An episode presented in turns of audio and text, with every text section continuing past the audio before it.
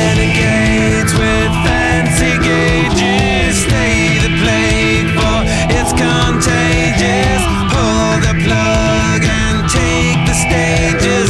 Throw away your television. Hello and welcome to episode 1029 of Effectively Wild, a baseball podcast from Fangraphs, presented by our Patreon supporters. I am Ben Lindbergh of The Ringer, joined by Jeff Sullivan of Fangraphs. Hello. Hi.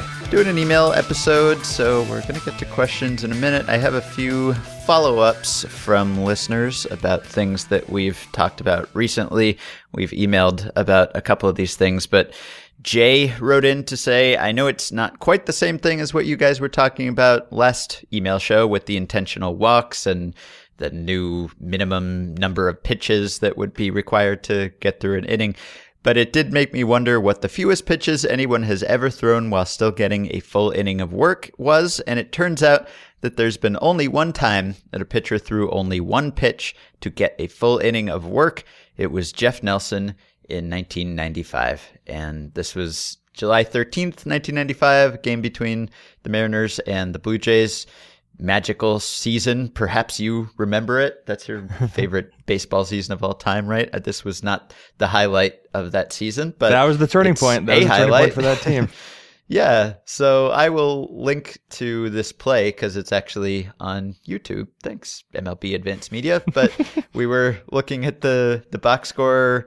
So Jeff's Jeff Nelson comes in and he throws one pitch and he gets a triple play on a bunt, which is crazy. And as you mentioned, this might be the worst bunt of all time. Well, I was curious about that, and then I just Googled bunt triple play, and I didn't realize that. I mean, I guess I must have forgotten that just a few years ago, in on a what April fifteenth, maybe April fourteenth, two thousand twelve. I'm looking at an article by AJ Cassavell, written uh, special to MLB.com. But the uh, the Dodgers turned a triple play on a Padres bunt, which is a very Padres thing to have happen. I Yeah. think so. There's at least those two instances of this, and I believe there are more. So there have been bunt triple plays, just I guess no other circumstance of a bunt triple play against a new pitcher completing an entire inning.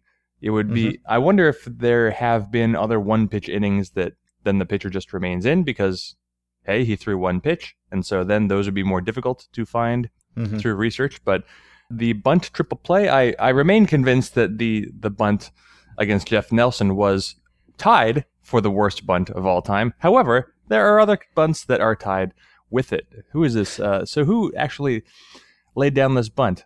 Uh, Jesus Guzman. Jesus Yeah. Guzman was the uh, the Padres player who bunted. And well, I'm not going to play the clip right now because nobody else is watching it with me. But I don't know, some freaky stuff happened, and then three players were out, and that's how a bunt triple play goes. I think if you look at the video of any bunt triple play, it requires that baseball hit breaks down in the sequence because there's no other way to actually record a triple play on a bunt.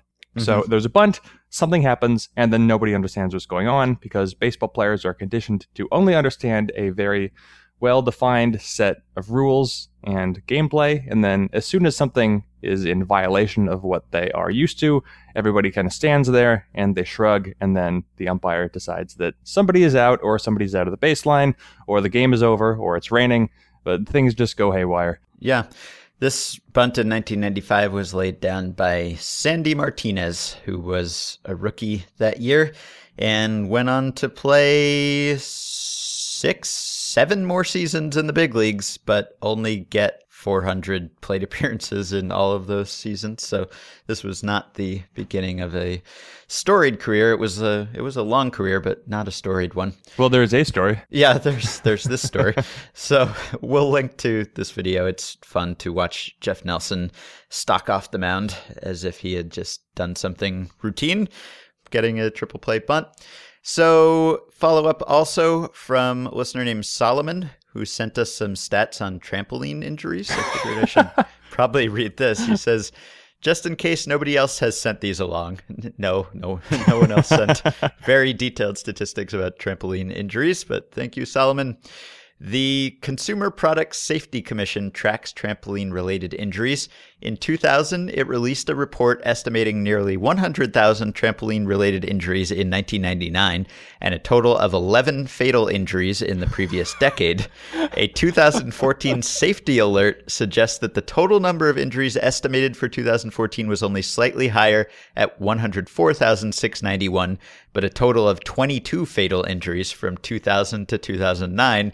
Finally, CPSC makes available the data of the National Electronic Injury Surveillance System, in which the injury admissions from a sample of hospitals are coded based on the products involved and their severity, then used to generate the nationwide injury estimates. Using this query tool for trampoline related injuries in 2015, the most recent year for which data is available, returns 3,281 cases in the sample, from which the estimate was 107,123 in total nationwide. The product code for trampolines is 1233. Since they are outside the scope of the Consumer Product Safety Commission, this query tool does not have any comparable data regarding barn roofs or shark photo ops, but it does include baseball, activity apparel or equipment excluding softball, which returns 3,127 cases and an estimated national total of 120,234. Although tempting, I did not download the file with the demographics and narratives of all the injuries within the actual sample. So, according to Solomon's stats, baseball is actually more dangerous than trampolines. But I don't- but I don't know if trampolines had lethal accidents. I don't. we know there's like the one base. Well, there have been a couple baseball deaths, but I would Yeah. uh, I would assume that there have been fewer than what is that 33 over the past two decades, basically.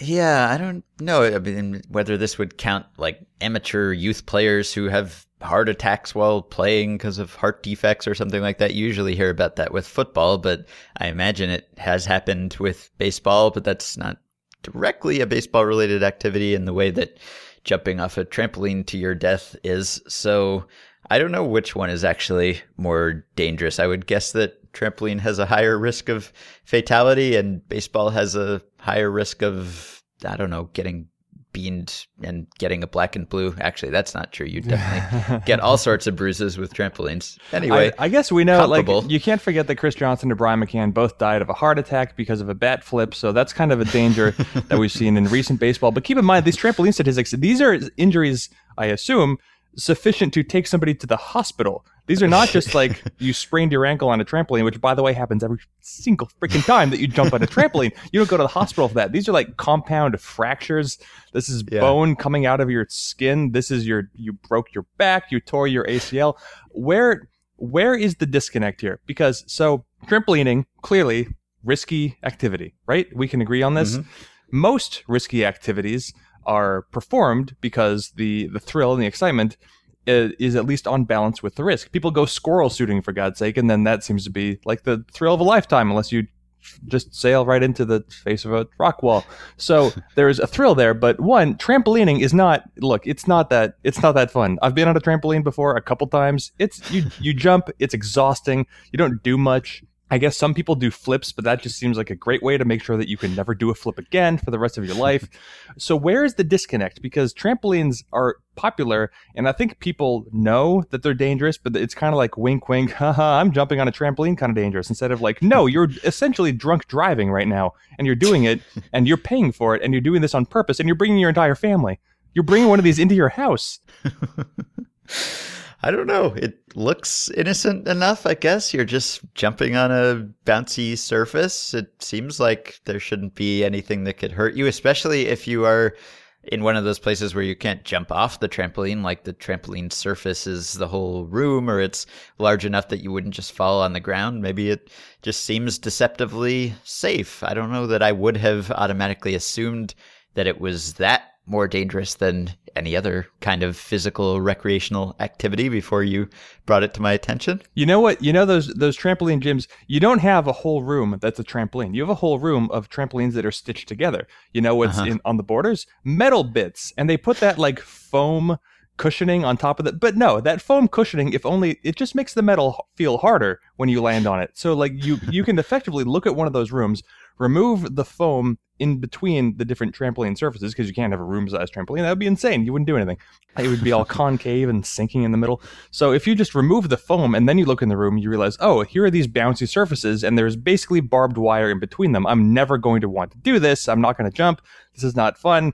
Landing when you're used, your body kind of gets used to the jumping, the the elastic surface, and so when you land, even on the ground, like if you have a trampoline at home, which you never should. It's like leaving a loaded gun in the backyard. Mm-hmm. If you land on the ground and you're used to a bouncy surface, you're not going to land on it properly anyway. And the ground is hard. I don't know if you've ever been on the ground, but it's not very forgiving, especially when you're all like bow legged or flailing like you do on a trampoline because you think you're invincible. You're not invincible. You're far from invincible. At least 33 people documented it, figured out they're extremely vincible over the past two decades. Yeah. Don't become a trampoline statistic, people. Although, if you do, Solomon will send it to us. So thank you, Solomon.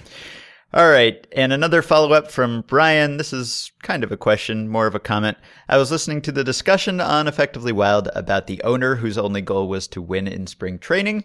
And it occurred to me that this team could exploit a market inefficiency by trading for players after the previous season and then flipping them before opening day. This team would get a valuable asset for its most important time of the year. Can you imagine Andrew Miller throwing gas to double A hitters in the eighth inning of a Cactus League game while losing very little trade value in these players, assuming health? Presumably, another team would pay roughly the same price for these players on opening day as they would have after the end of the previous season. I also thought this team could sign one dimensional veterans to minor league contracts to amass a silly amount of depth you could literally have a full team of defensive replacements enter the game in the seventh inning, and then either release them prior to opening day or keep them on the 40 man roster for the season. And Brian wanted to know if we had any other ideas along those lines. Although I will say that the first idea might not work so well. In theory, those players do have the same value if you were trying to trade them in spring training as they would have the year before. Yeah, maybe you could even say that there would be fewer openings, I guess. Although if this one team has stockpiled all these guys for spring training, then other teams wouldn't have been able to acquire them. So maybe they would still have needs for them. But you'd have to try to offload all of these players at one time at the end of spring training when a lot of teams have already made their plans for the season and they know that you're trying to do this. There'd be a desperation aspect to it because you'd be unable to pay all these players for the season. So your trade partners would know that they kind of had you where they wanted you. So, not sure you could actually pull this off so well. You might get stuck with some guys, although I guess you could always trade them at the deadline. I guess the only thing missing, I think we've we've agreed it would be possible to build the greatest cactus slash grapefruit league team ever assembled, and we mm-hmm. there is enough inf- information out there and a clear lack of incentive on the other team's part that you could probably dominate. I think the best spring training record I came across in my almost entirely pointless research on the subject the other day was the Nationals one year. I think they went like 19 and 4 or something. I'm sure they had some ties, but those don't count. So you could build a very incredible spring training team. The problem is that you yourself would have a complete and utter lack of incentives. As we were discussing with Pedro a little bit just the other day, the Angels were undefeated in 18 consecutive spring training games, which now, I know it didn't occur to me immediately. There was also a whole regular season in between some of those games where the Angels lost a whole bunch.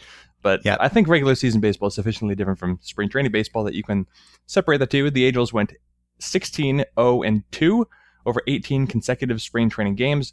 And then Pedro brought up the question how many spring training games in a row does a team have to win, or at least go undefeated in, before people like you start selling out the stadium and people get really excited to see your team in spring training? And the answer is no, there is no answer. It never happened. It could never possibly happen. So you this would have to be some sort of I don't know Veeck like enterprise to not only mm-hmm. build a team so good, but to then hype it up as if it makes a difference. I did realize in other cursory research that when you look at the spring training standings on MLB.com, of course, you get the Cactus League standings and the Grapefruit League standings, but you also get American League and National League standings on the same page. So there's two sort of competing or at least somewhat parallel standings. And I guess, do you have to win all of the, you, I guess best record is best record, right? But uh, how, yeah. if you win the Cactus League, but a team in your league does better in Florida, then then what? I've never thought about this before. I'll probably never think about this again. But as long as we're here, this is just another reason why spring training is too long and stupid and weird.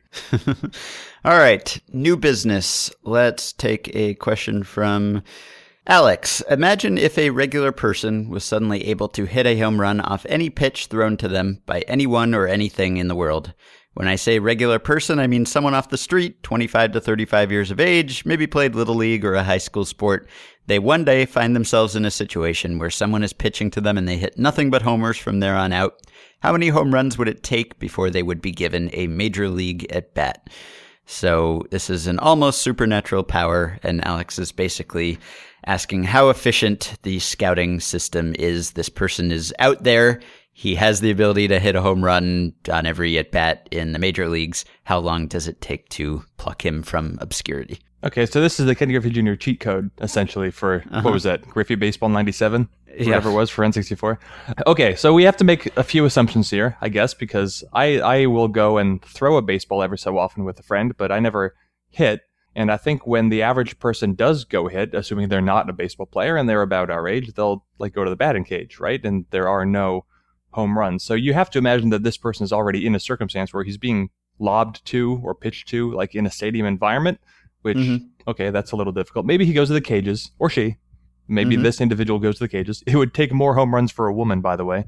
So you you go to the cages and you realize, hey, I'm making really good contact all the time. Okay, so I don't know, I don't know what it would then take to get you to a ballpark, but whatever. You go to an area ballpark. It maybe it's like a little league field or a Babe Ruth League field or whatever the differences are, and you're getting you're getting pitched to, and you hit a bunch of home runs. I don't know. Maybe after five, you're excited. After ten, you're like, I can't seem to not do this. After twenty, you're like, I think someone else is in control of my arms and my body. Because I mean, at some point, you know, you'd you'd probably take a swing that's like not a home run swing or something just to test it, and then the ball would still go out. I don't know. This gets into some sort of flubber situation, I guess. But I don't know, 25 pitches in, if you hit 25 consecutive home runs on 25 swings when you're with your friend, I don't know when you stop. You kind of want to keep going for the day, mm-hmm. right? Just to see how long you can do it. Yeah. So I don't know. Your friend gets tired, probably around 100, 150 practice pitches, and you're like, all right, let's do it again. Let's do it again in a week. Mm-hmm. Come back out, 50, 100 more. Your friend gets tired, and you're like, all right, I have now hit 250 consecutive home runs. I don't know who you reach out to, but at that point, maybe you start to research like area league, like adult league or rec league or something. Uh, mm-hmm. Uh, I don't have a window into this, but you're like, hey, coach, I am an automatic home run hitter. You might be interested in this. I can't play defense for beans, but I can give you guaranteed runs every time I swing the bat. So, assuming that you have a job or a personal life that allows you to take the time to go be the best baseball player ever, then mm-hmm. you go join a league. You get I don't know your first game you hit. How many times do you bat in a adult league game? Is it know. is it usual? Let's say four, whatever. Maybe you join your company softball team. I don't know what you're doing. I don't know how to draw this connection. We're, I'm thinking out loud, and feel free to chime in if you have any additional thoughts that you can insert mm-hmm. into mine. But you join some sort of team, whether it's a softball team or an adult league team, and you go a few games and you hit constant home runs. And maybe maybe at that point if you're in an adult league team maybe there's someone who's loosely connected to baseball maybe some hanger on maybe somebody who knows something. Yeah that's the thing. Even if you're like hanging around the batting cages like probably maybe there's someone who gives lessons there mm-hmm. and is a former player or knows former players. Maybe former players hang around there or they mm-hmm. know them. So I would think that maybe you'd talk to someone like that and you'd say, Hey, I seem to be able to hit a home run on every pitch. And then you would test yourself against faster and faster pitches on the pitching machine. And then maybe people would gather. There'd be a crowd watching you take BP and hit mm-hmm. these bombs on every pitch. And word would travel. I don't even know if you'd have to join a league. I don't think you'd have yeah, to. Yeah, actually, I guess maybe not because you could someone someone at some point like if you're just out on a field and you're hitting home runs all the time, some mm-hmm. passersby mm-hmm. will probably take a video at some right. point. As soon as yeah. a crowd develops, someone is taking holding up their cell phone, and yeah. then the uh, the local news will promote that being yes, like exactly. area man hits home hits constant barrage of home runs, and then that's the entire news segment because it's like 75 minutes of nothing but home runs, and then. Mm-hmm. Someone, someone will notice. I don't know, Deadspin would get a tip about this and they'd post a video and then Jeff Passan would go in and write a profile of this person or something, and and then people in baseball would hear about it, and of course there'd be a lot of skepticism, but probably some team just looking to capitalize on the PR aspects of it might invite the guy in for a tryout or send a scout to see him or something like that. It would be a, a big story. This guy who supposedly can hit home runs whenever he wants or person who can do it. So then I think you actually test the person against live pitching. And if this ability held up, then you'd have to start to take it seriously, right? You'd, you'd have some minor leaguers come in and throw the person and it would keep happening. And and then yeah I think you would probably just sign the person at that point right? You'd you'd make them do it over and over again and the cross checkers would come in and the scouting director would come in and then the GM would come in and they'd all see this freakish ability. But but yeah so how long does this process take from start to finish? I I don't even know that it would be that long. It, it might take the person some time to realize that they had this ability, mm-hmm. but I think word would spread pretty quickly given the way things work today and how quickly things become phenomena. So I could see this all playing out in, I don't know, a month. I think it might take more than a month. I think the hardest part would be doing this enough. At the beginning, you need to do it enough and in a sufficiently public situation, I guess, where someone would take a video. Because as I think about it, that's the most likely way to get your name out there is somebody is just paying attention. Maybe your friend starts taking a video because, you know, you are the two who know about it, but then you need someone to look at the video or I guess a critical mass of people to look at the video. I don't really know how things go viral. But mm-hmm. I know that, like in the Effectively Wild group, we've seen like people's home videos of their children swinging. I don't know mm-hmm. how those things go viral, but they can be impressive. So if you had to guess, I don't know how these things work. I know teams are constantly giving tryouts that never get any attention because why would they? But which major league team do you think would be first or last to want to give a tryout to this this man or woman? I feel like the Brewers would be into this. It just seems like the Brewers are kind of open to anything right now. Like they're signing indie leaguers all over the place. They signed a Sonoma Stomper. They're taking other people's low ceiling prospects and older prospects and they're just they're just still take whatever talent they can get. So I think the Brewers would be all over this talent acquisition strategy. Mm-hmm. Uh, yeah, and I think the Padres would be in there too, just because that's AJ Preller is hyperactive in those regards. but which so if you have a hunch, which team do you think would be least willing? I mean, granted, this guy would probably or woman would probably go to one tryout and then that team would sign him and then that's it. So there'd yeah. only be but you know, you could have a bunch of scouts in attendance. Which scout might not be in attendance? I don't know. Would we be thinking about some traditional team, some team that wouldn't want to do something undignified? I'm trying to think of what team stands out in that respect. Like, I don't know, would the Yankees want some schlub on their team who probably I feel like they have so many hair? people who are involved in talent acquisition that they would send someone even if they weren't that invested, just because yeah. they have people to spare. Right. So just the the cheapest team, basically. I don't know. I have no idea. The A's. Yeah. Yeah. Maybe it's maybe the A's, which is funny because they're the team that should. Well, anyway. right.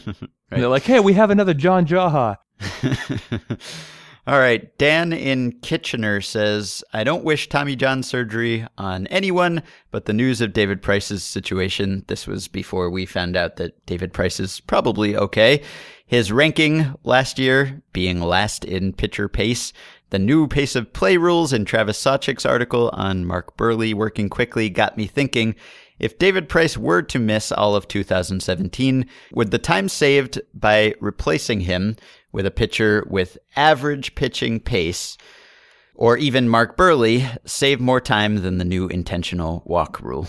So this is a, it's an interesting question. I guess we could do a little quick math. Okay, let's do some quick math. Yeah. So initially, I thought this is interesting. This might actually be the case, and maybe this would drive home how insignificant the new intentional walk rule is. If you could just take one pitcher and replace him with someone else, and that would do just as much. But on further reflection, maybe you can do the math and tell us exactly how long David Price took and what the average was and how much slower he was. But there were 900 something intentional walks last year, and I assume David Price threw, I don't know, how many pitches did David Price throw? Like uh, 3,595.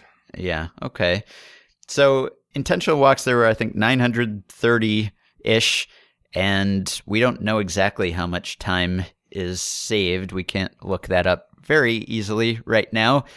But if you had to guess, are, are we talking about 20 seconds per intentional walk? Well, so let's see. In the past, I think the estimate is a four pitch intentional walk would take at minimum 60 seconds because you still have the whole charade of the pitcher coming set and Hmm. doing all that, and you you don't throw the ball immediately. So let's say that the, yeah. it, let's say it saves at least 45 seconds. It's still going to take some time because you need the gesture and the batter will like take his gloves off and trot down to first, whatever. But all that stuff was already happening. So actually, this it could save. Let's let's just say 60 seconds. 60 seconds per intentional walk. All right. Well, so if that is the case, then I think that has price beat, right? Because we're talking about almost a minute for 930 minutes. And with price, we're talking about 3,500 pitches, but probably only saving, what, a few seconds per pitch. So uh, what's, what's the price pace? Do you have that? Yeah. So on average, David Price last year was 2.9 seconds slower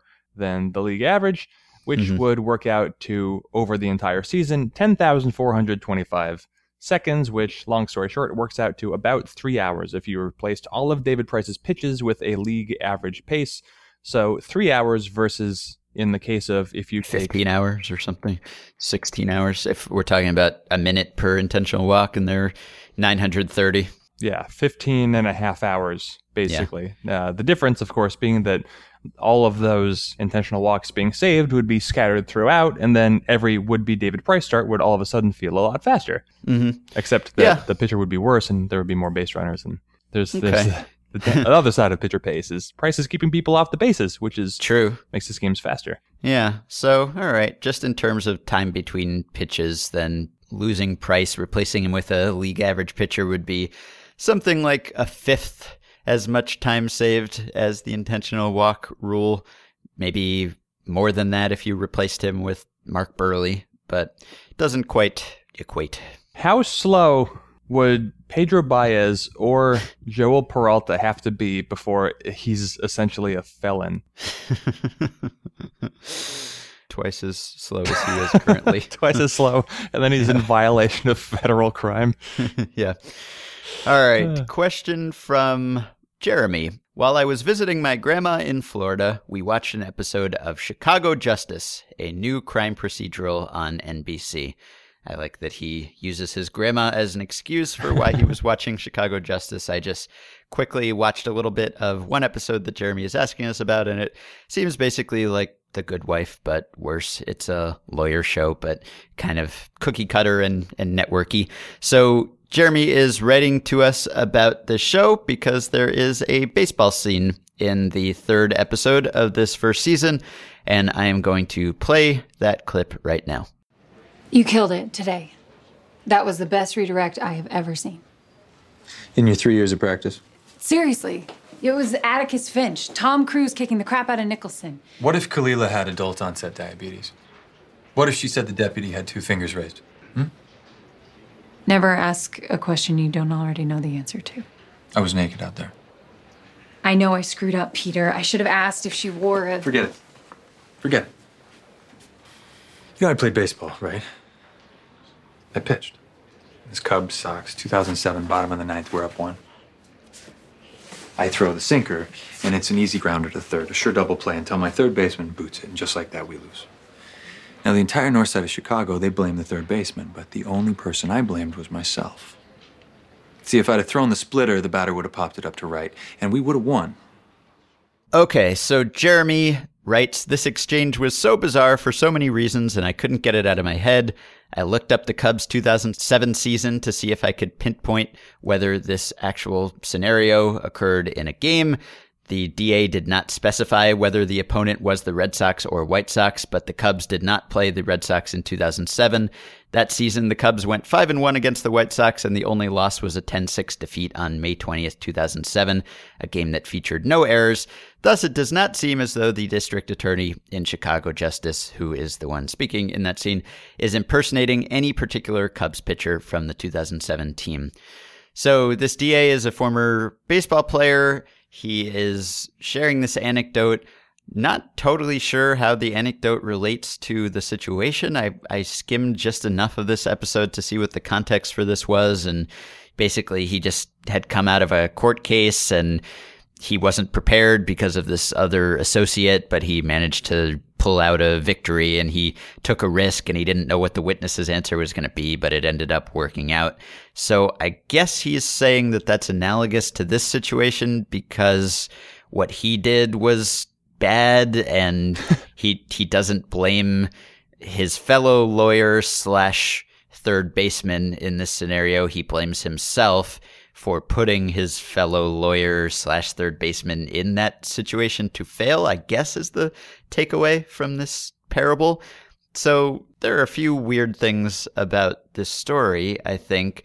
First of all, his confidence that he could induce a pop up with a splitter is weird, right? So he's saying that he got this ground ball double play ball with a sinker and he blames himself because he knows that if he had thrown a splitter, he could have gotten a pop up instead, or the right fielder could have made the out, which is weird because the splitter is not a pop up pitch. That's not what you would throw if Right. you wanted to get someone to fly out. Like I, I guess it has a higher fly ball rate than a sinker would, but probably not by much. It's still A splitter. It's a swing and It's- miss yeah. pitch. And if if you if your best splitter is like he's going to hit a fly ball, your splitter sucks, and you should never throw it in that situation. Yeah, unless the advanced scouting report on this hitter is that he always pops up splitters, which seems That's the weird. different super skill that would never get you to the major league. yeah, so that's strange.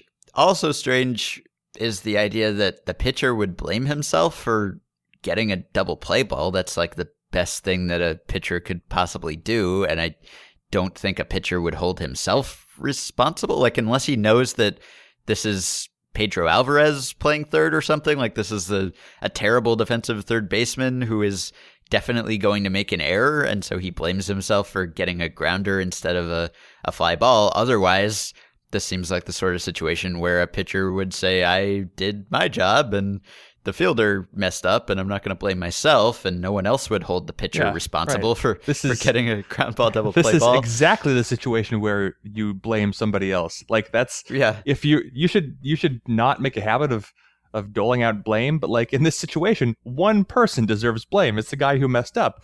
Right. And to whatever extent the DA is trying to be like noble or something by saying, no, it was me. I never should have put my third baseman in that situation.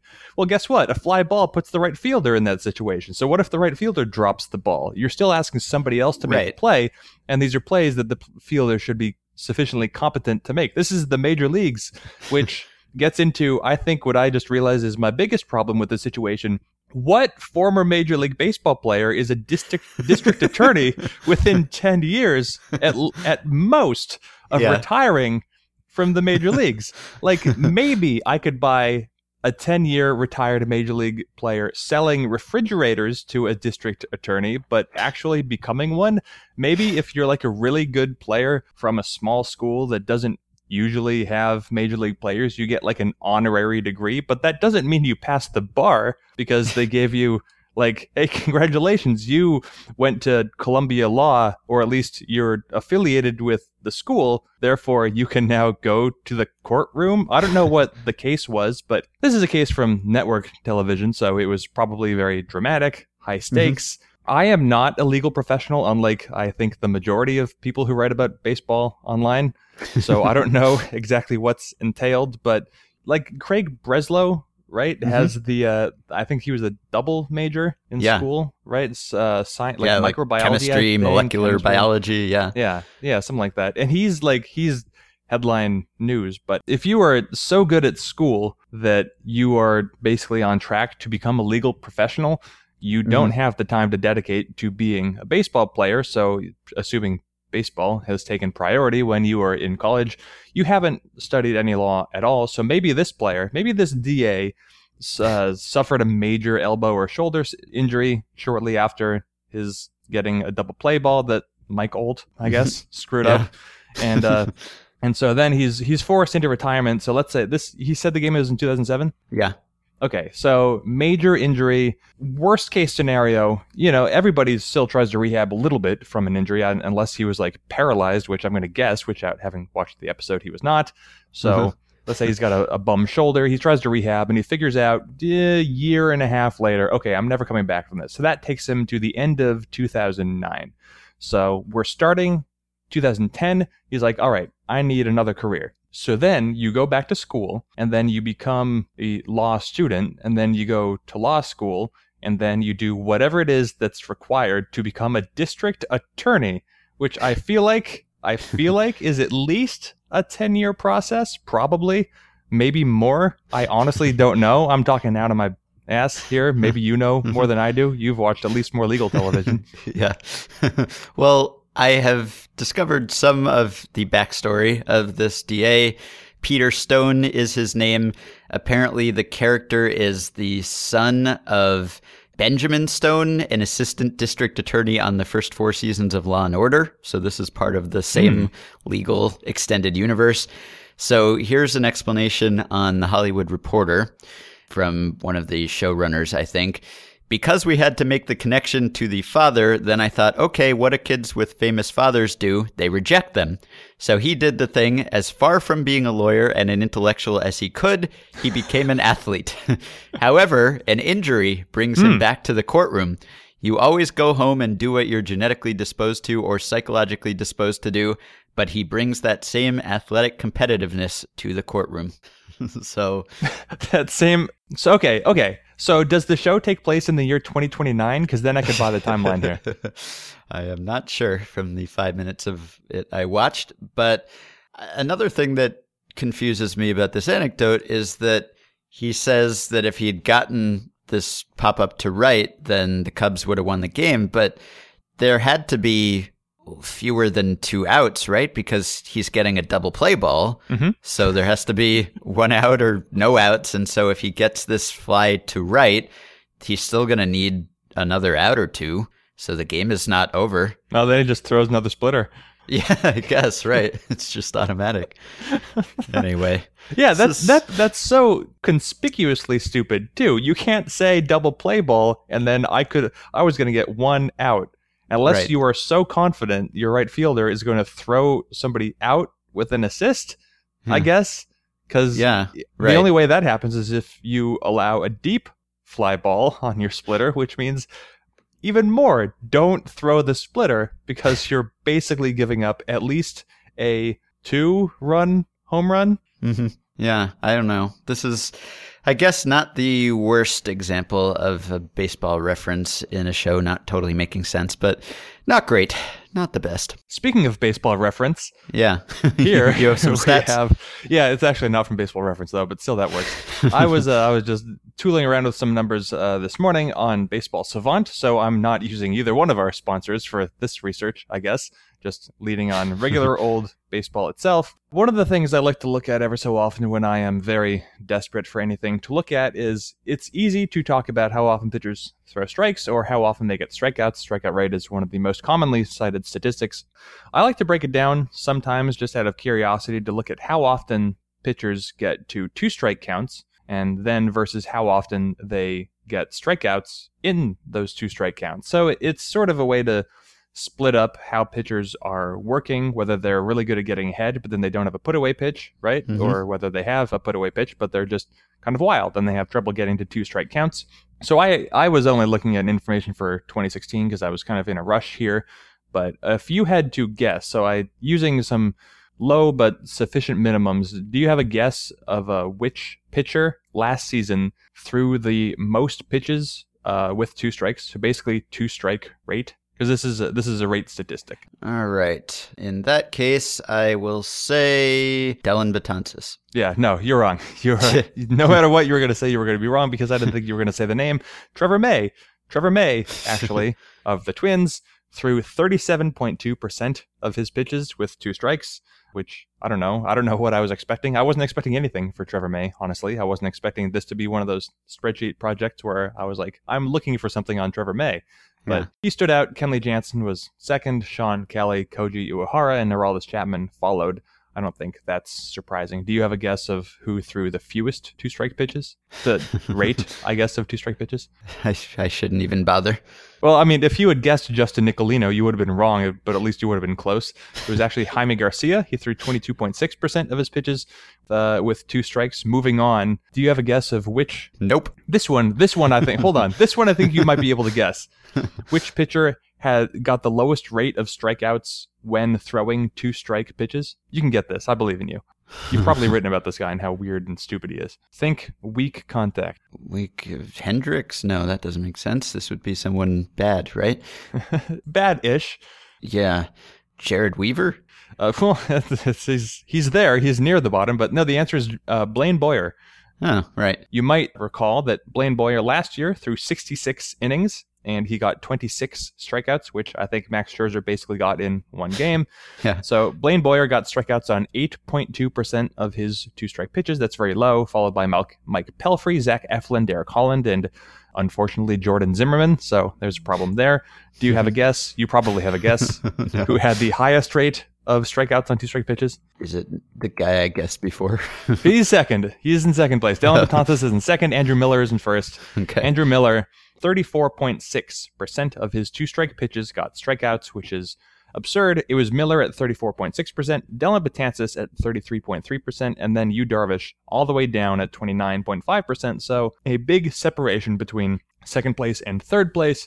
So once you have these numbers, then you can sort of, it can be fun to tool around and see who's really good at one thing but not the other one, right? Because Mhm. that way you can look for players who are weird, which is, I think, our entire I don't know how to speak French, but reason for being. It's the entire reason that we do what we do. So, just uh, looking at this, the player with the I don't know how to explain Z scores on a podcast. It's really not that interesting, but you can essentially score how players rank in each of those statistics. And then I, I decided to look for the difference to see. To so there are two ways of looking at this. For this part, we'll look at guys who were the the best at getting two two strikes, but then the worst at subsequently turning those two strike counts into strikeouts. Mhm. The player who is at the top of that list is the Angels and previously the Phillies and previously the A's and Yankees and Red Sox and probably more. Andrew Bailey shows up here. He was quite good at getting to two strikes.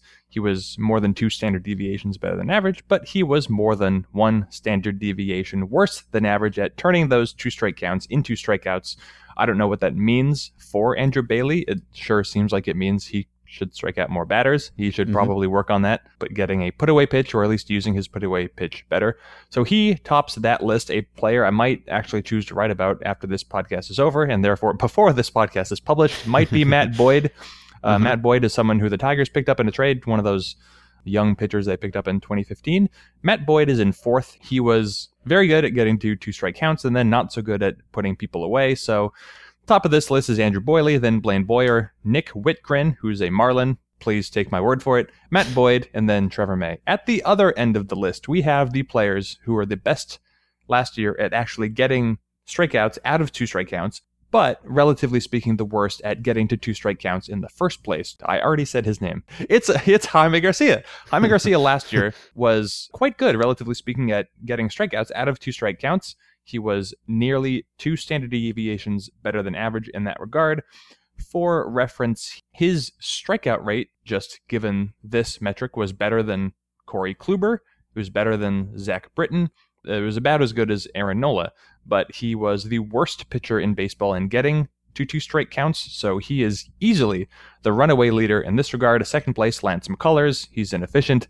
Then Dellin Betances, who's just good all the time, but a little bit wild, followed by Kelvin Herrera, Yu Darvish, and then Andrew Miller, who is bound to show up here because he's so good at getting strikeouts that getting mm-hmm. to two strikes could never measure up. I also have a hunch that the players who are the best at getting strikeouts don't spend too long in two strike counts because they just move right from two strikes to three. They mm-hmm. don't get fouled off and whatnot. But there's something in here that's probably interesting about Matt Boyd and something that's probably interesting about Jaime Garcia. And I don't know what that means, but maybe this is even two posts for me because it's March 8th and I'm woefully desperate for anything to write about. All right. Well, glad you have the rest of your day figured out. We can take a question from Michael. Actually, we got questions about whether first basemen are underrated from both Michael and Colin. Colin's theory was that maybe first basemen are underrated because their defensive stats don't account for everything they do, such as scoops, although I think defensive run save does include scoops, right? But coming off the bag maybe to prevent an errant throw or fielding bunts or being good at applying pickoff tags, that sort of thing. So maybe there's a little something to that that's not being captured, but I don't know if that would change things dramatically. But Michael's question is I have recently been wondering whether first basemen and DHs are underrated by war. Here is my thought. Say you have a guy like Joey Votto. He produced 53.1 weighted runs above average last year, second in baseball. He was a little below average on defense, which we know fluctuates year to year. He was above average in 2015 and just about average as a base runner, and yet he's at five wins after getting dinged by his positional adjustment. That's still very good, but considering he was as valuable at producing runs, that's the weighted runs above average part, while batting as Mike Trout may be inaccurate. We know eight of the 20 best hitters last year, by weighted runs above average, were first basemen or DHs, and yet that isn't represented in the war leaderboards, and by extension, the leaderboards of our minds and hearts. I guess my argument here comes down to the known versus the unknown. We know the precise value of batting. The value of every discrete batting event can really legitimately be calculated to the tiniest decimal. We know Votto and Nelson Cruz and Freddie Freeman produced all those runs for their team, but fielding is a relatively theoretical exercise and positional adjustment is even more so. Yet WAR as a metric weighs these variables exactly equally. When we are evaluating guys like Votto, Ortiz, Cruz, etc., should we bump them up a little bit in our collective understanding of how valuable they are based on the premise of certainty versus uncertainty? Or am I overestimating how imprecise the non batting inputs of war are? No, I think we we do have a pretty good grasp of offensive production and we probably have a pretty good grasp of base running production. So I think that part is totally fair. But the reality is that if if Votto last year defended statistically as he had before, he would have had a war on Fangraphs far higher than five. But the reality is that based on UZR, he had his worst ever season at seven runs below average, and based on defensive runs saved, he was even worse at negative 14. Joey Votto had a, at least statistically, legitimately bad defensive season last year. I think Eno Sarris actually just posted an article about this. He was talking to Joey Votto in spring training. So Eno just talked to Votto. I haven't read it yet. It's too early in the morning for me to read or communicate, except for this. So Eno talked to Votto about this. I would assume Votto agrees that he was not a very good defensive player last season. I'm sure he's worked on what he can do better. In the past, he's been a good defender. He was above average basically every season. Before last year, he played last year as a 32 and nearly 33 year old, so, you know, players get worse. But last year, Votto was a worse hitter than Mike Trout. Votto was great, but he was a worse hitter than Mike Trout by WRC Plus. He played a non-premium position defensively. He played that position poorly relative to his competition, and also a small fact. Well, he was a far worse base runner than Mike Trout. We know that for damn sure. And mm-hmm. as a small but factor that should be mentioned. He also played in the worst league, so that is a small adjustment. And I don't have a problem with this assertion.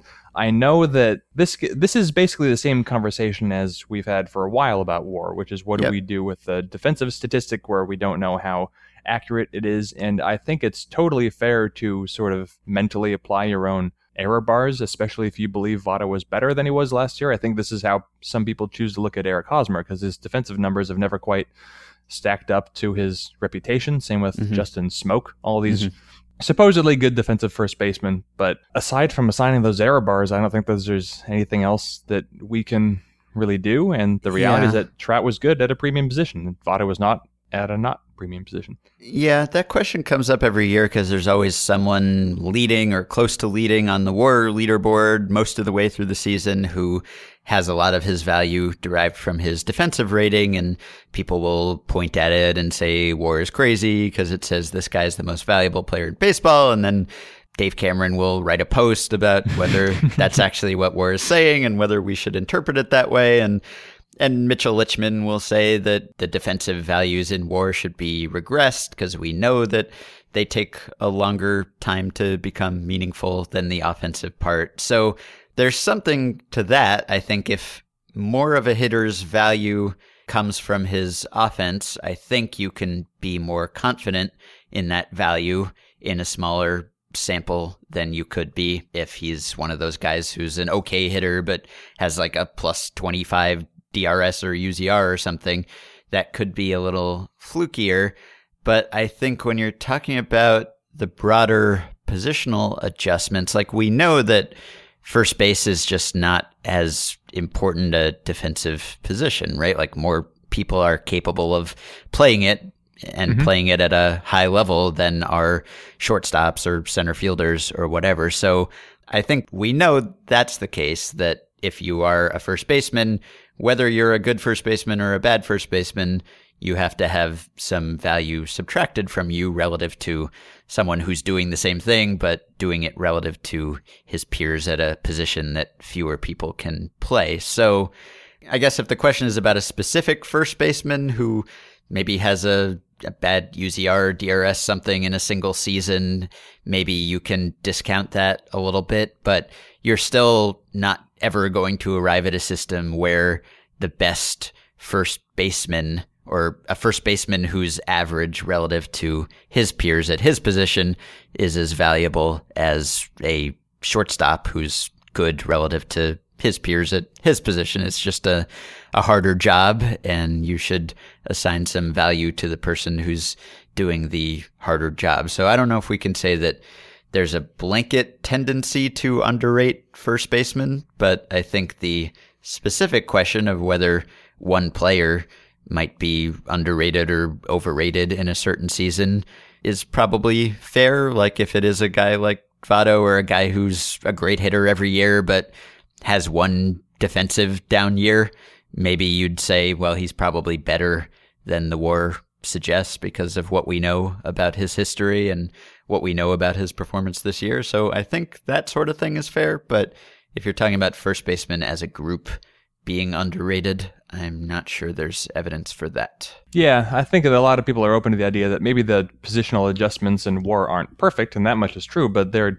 they're at least close to where they should be. Whenever people have volunteered revised, well researched new positional adjustments, they always look pretty similar to the ones we have now. It's just a matter of a few runs here and there. Also, at least with Votto, it's worth talking about the difference between what War says and what how some people interpret it, where if War says that last year Votto was a five win player because his defensive numbers dragged him down, well, I don't think anybody thinks that Votto was as bad defensively on talent as he was statistically last year. But, you know, in 2014, he also had a down year offensively, and we all assumed he was and would be better than that, which he was the next year. But it's worth noting that two years ago, Joey Votto was a seven and a half win player but I, I would like to point out that uh, last year Joey Votto batted 677 times, and I'm just going to apply Kevin Kiermaier's career WAR to that number of plate appearances. So Kevin Kiermaier has played parts of three, I guess, very technically four seasons, although he didn't bat in the first one. Basically, a three-year player. He's batted uh, 1,313 times if you took Kevin Kiermaier's career performance and put it over Joey Votto's 677 plate appearances last year, you would get 6.75 WAR. Joey Votto was good last year for 5 WAR. Kevin Kiermaier has been basically an average hitter for his career. He is about as extreme as a player gets in this regard. Really athletic, phenomenal defensive center fielder, probably the best in the game, maybe the best we've seen in a long time since Franklin Gutierrez before his body started to work against him. If you are willing to believe that Kevin Kiermaier is that valuable, you are on board with war. If you are not, then you are probably most people. But I think there's a tendency to look at what Kiermaier's numbers say and just to conclude outright that's insane. But it seems that anyone with an open mind should be able to wonder at least, well, is this possible? And if so, how? And the reality is that if you are saving, I don't know, a double every couple games, which is what it seems like Kiermaier would do, well, I mean, what's the difference between a really good hitter and a mediocre hitter? It's like a single or a double a week, right? Mm-hmm. Yeah, right. All right, let's see. Can we just do a, a lightning round? Let's answer a couple just quickly. Chris says, What would happen if players were banned from doing all of their little favorite OCD ticks slash timing mechanisms? If you couldn't jump over the baselines coming off the field, you couldn't do the Nomar Kabuki dance after every pitch, you couldn't tap the plate in a certain way when you step in the box, could not eat fried chicken before every game, could not pray to Jobu in the clubhouse, etc. I wonder if their heads would explode. I think baseball is the most rife with these, but I guess all sports have them. And let's just keep it to on field stuff. I don't know how you could police players' pregame rituals, but if we just talk about the distinctive mannerisms that players do after every pitch or whatever, do you think that anyone would actually get worse? Uh, okay, so you'd essentially be talking about prison baseball, but uh, everything would be the same. Everyone would be fine. The game would move a lot quicker if you just stopped people from rubbing up the baseball between pitches or a batter stepping out and redoing all of their clothes and accessories between pitches. I Yeah. totally get that everybody needs a moment to think and kind of catch their breath, but all this superstitious nonsense is words I can't say on this podcast. And if we, if baseball did something to prevent that, which, you know, it kind of did two years ago, the game would be great and people would adjust super fast because few of these players are actually have a condition that requires them to, Mhm. you know, put their batting gloves back on. They Right. didn't go anywhere. They didn't go anywhere. They're still there. Same tightness th- as they've been the entire time. You didn't even do anything. You didn't move your hands. You Yeah. don't need to adjust your batting gloves. Yeah, if you could somehow apply this to all players, I think they'd all adjust. Maybe some more quickly than others, but everyone's being held to the same standard here, so everyone's being penalized equally. I guess some people have more mannerisms than others that would be harder to give up, but I think with a little time and the right incentives, I think basically all players would either adjust or all suffer roughly the same penalty, and so you wouldn't notice any difference overall. All right, question from Sean Would you sign an anonymous team contract? Let's pretend you are a free agent and your agent calls to tell you there's a team offering double what any other team is willing to pay, but they won't reveal their identity until after you sign. Would you take it? I imagine the answer would change depending on the amount. A player projected to make one or two million might not think the extra million is enough to sign somewhere you may not want to go, but someone who's slated to sign a $200 million contract may not be able to pass up the extra 200 million. Right. So what's essentially what's the negative value of a team being super weird? I think most free agents would sign it because at the end of the day, most free agent contracts and decisions come down to the most money being offered. And I think that uh, history has shown that in most cases, it doesn't matter where that money is coming from because, for example, people signed with the Marlins in 2012 and then they were immediately not on the Marlins anymore and their careers survived. So yeah, in the majority of cases, I you people would take that contract because they essentially already do.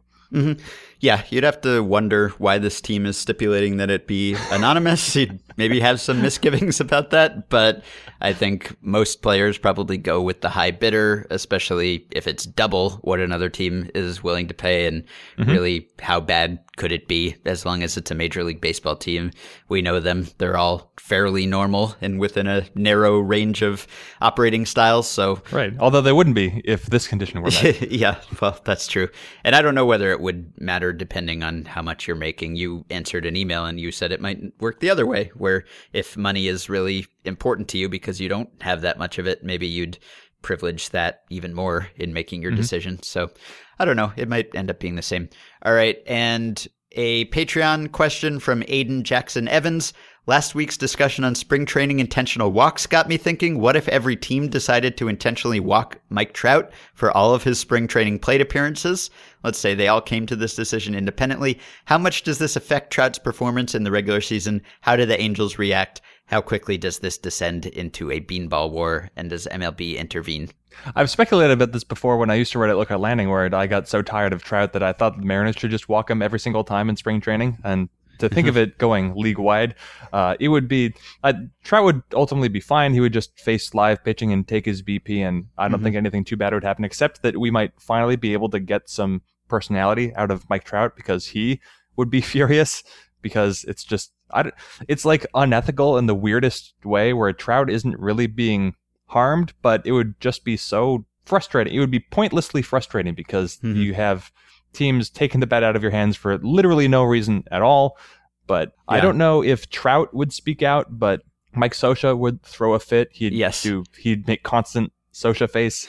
and I don't know if what this would do to like the guy after Trout in the lineup, whoever that's going to be, probably Pujols, who's I don't think playing yet. Mhm. But there would be a lot of I don't know. You would what's the word tilt? Mhm. uh, You'd get Yes. people on tilt, I Mhm. think, and so it would it would be it'd be fun. I don't. I personally, theoretically, I don't think there's a downside if you're another team. I think it would be a lot of fun just to see what happens, just to see what happens. If you, I mean, maybe you just like start in a game like March 17th. You figure, "Oh, whatever. Yeah. Let's just walk Trout. What's the point?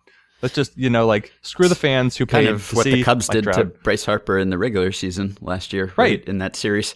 Some people point to that as being like the series that screwed Bryce Harper up. Now, Mhm. granted, I think the Phillies kind of did it before the Cubs did, and then the Cubs got more attention just because they're the Cubs and they're geniuses. well, no, the Phillies were first. Don't give the Cubs too much more praise than they deserve. They won the World Series. That's good enough. I Mhm. think that it would be interesting, uh, but the difference, no, no, there is no, no, do it. Just do it. just walk Trout all the time. Just do it. Yeah, there'd definitely be a war of words. There might actually be a brawl. When the Stompers tried to do this, there was a hitter in our league named Matt Chavez, who was basically Barry Bonds. And eventually we decided to just start walking him because we couldn't get him out. And the manager of his team, the Pacifics, basically tried to psych us out or convince us not to do it by arguing that we were hurting him like he wasn't going to get seen by s- scouts or he mm-hmm. wasn't going to be able to put up stats because we were walking him all the time which i think was nonsense. It just made him look even better that he was being intentionally walked all the time and he was then subsequently signed by the padres so i don't think it ended up hurting him at all but that was the case that that manager made i think mostly as a kind of gamesmanship thing to force us to pitch to his best hitter so I think there's definitely like a kind of macho thing and a competitiveness thing, and I think the Angels would be mad and Mike Scioscia would be mad, and there would definitely be a lot of jawing back and forth and possibly some brawls. I don't know exactly how a brawl would develop in an intentional walk situation, like the the catcher would, especially now when you don't even have to throw the balls like uh, uh, Scioscia would signal and then everyone would come running in from the bullpen. I don't know how it, how that would even look, but I think there would be definite issues because it would be at least perceived that you are depriving this player of like a fair opportunity to prepare for the season that everyone else has. So I think it would be pretty divisive. All right. Okay, okay. Mike Trout. Mike Trout is 25 years old. Yeah. He uh, he does not yet have a thousand career hits. He does not yet have 200 career home runs. He is a 25 year old baseball player. Granted, he's amazing, but he's a 25 year old baseball player. Let's say hypothetically he is intentionally walked all the time for the rest of his career. Does he make the Hall of Fame? Yes. Yeah, I, I mean, I guess he has to, but Yeah. Even if teams did agree to intentionally walk him all the time, at what point are you like, maybe he's rusty? Let's try to pitch to him. Like, how long would it take? I don't Yeah. know. This is a difficult hypothetical. Yeah, no, you're right. I think the the first person to do it would probably get some kind of advantage. All right, and last question from another Patreon supporter, Andrew Patrick. Let's say you're Dave Roberts. While walking the spring training field, you notice Clayton Kershaw goofing off while playing catch, and what do you know? He has an 80 grade knuckleball. For purposes of this exercise, just imagine it's peak R.A. Dickey good. How do you decide to deploy this weapon? How often do you have him throw it? Or do you just tell him to do what he's always done that's made him the best pitcher in the game? If he does throw it, how much better does this make him on a war level? And this kind of came up with that recent Travis Sawchik article about whether Clayton Kershaw is too predictable in certain counts and whether he could be even better if he mixed things up. So this is another even more extreme way in which Clayton Kershaw could, in theory, be better, although he's already so good that there's always some risk of tampering with that sort of success. Yeah, peak R.A. Dickey had an ERA that was 27% better than average. Peak Clayton Kershaw, which, by the way, is a new peak every single season. Last year, he was 57% better than average, throwing zero knuckleballs at all, although he did have a uh, an eephus or a slow curveball in there somewhere. I think he threw early in the season to some Braves player who was, Yeah. that was too bad. And the Rich So- Hill drop down arm angle. and the which which was bad. I was going through the numbers. That did that really did not work for Kershaw. really? Uh, yeah, I, I'm. Hmm, maybe I should revisit this one because I think so. This is going off the subject a little bit, but I guess real quick, uh, Kershaw developed that little drop down technique inspired by Hill. He threw only fastballs from that angle. He achieved better velocity, but he didn't really get swings and misses, and it was fairly predictable. He got hit a little bit in the playoffs. I think Anthony, Anthony Rizzo hit a couple really loud fouls against that pitch, and the the inclination, and I was guilty of this, is that uh, you see Kershaw doing that, and you're like, "Oh my God, Clayton Kershaw's even better." Well, no, Yeah. sometimes he makes bad decisions, Mhm. and this one could could work. But the thing about Rich Hill's lower arm angle is he throws both his pitches from down there, Mhm. and Clayton Kershaw only threw fastballs, and it didn't really work. I don't know, maybe that's another post too. Clayton Kershaw not perfect at everything. Give him a fast or give him a knuckleball, and what? Let's see, R.A. Dickey peak knuckleball, it averaged about 77 miles per That's so fast. okay, so R.A. Dickey, peak knuckleball, 77 miles per hour. That means Kershaw has a knuckleball that's faster than his curveball, which is weird. So he'd have fastball, he's throwing about 50% of the time, slider at 88 miles per hour, he throws a third of the time, curveball, he throws a sixth of the time, that's at 73. Give him a knuckleball. There's not room for Kershaw to get better Mhm. by much. But I don't know. You give him, he's never really been able to have a changeup. He's, he works on it every single spring and it doesn't work. And then he does, doesn't throw it. And then he throws it once or twice and then it's bad. And then he never throws it again. Give him a knuckleball. He'll throw it five or 10% of the time. And I think Kershaw could probably sustain an ERA in the mid ones. Yeah. Okay. Yeah. I mean, I I think you'd have to figure out how to work it into his mix, but I just can't really imagine that adding another excellent pitch to an excellent pitcher could make him worse. Like unless he has a worse mix of his pitches, or it, it hurts his ability to throw the other ones because he doesn't work on them enough, or something like that. But otherwise, I wouldn't think that just having another really great weapon could be bad.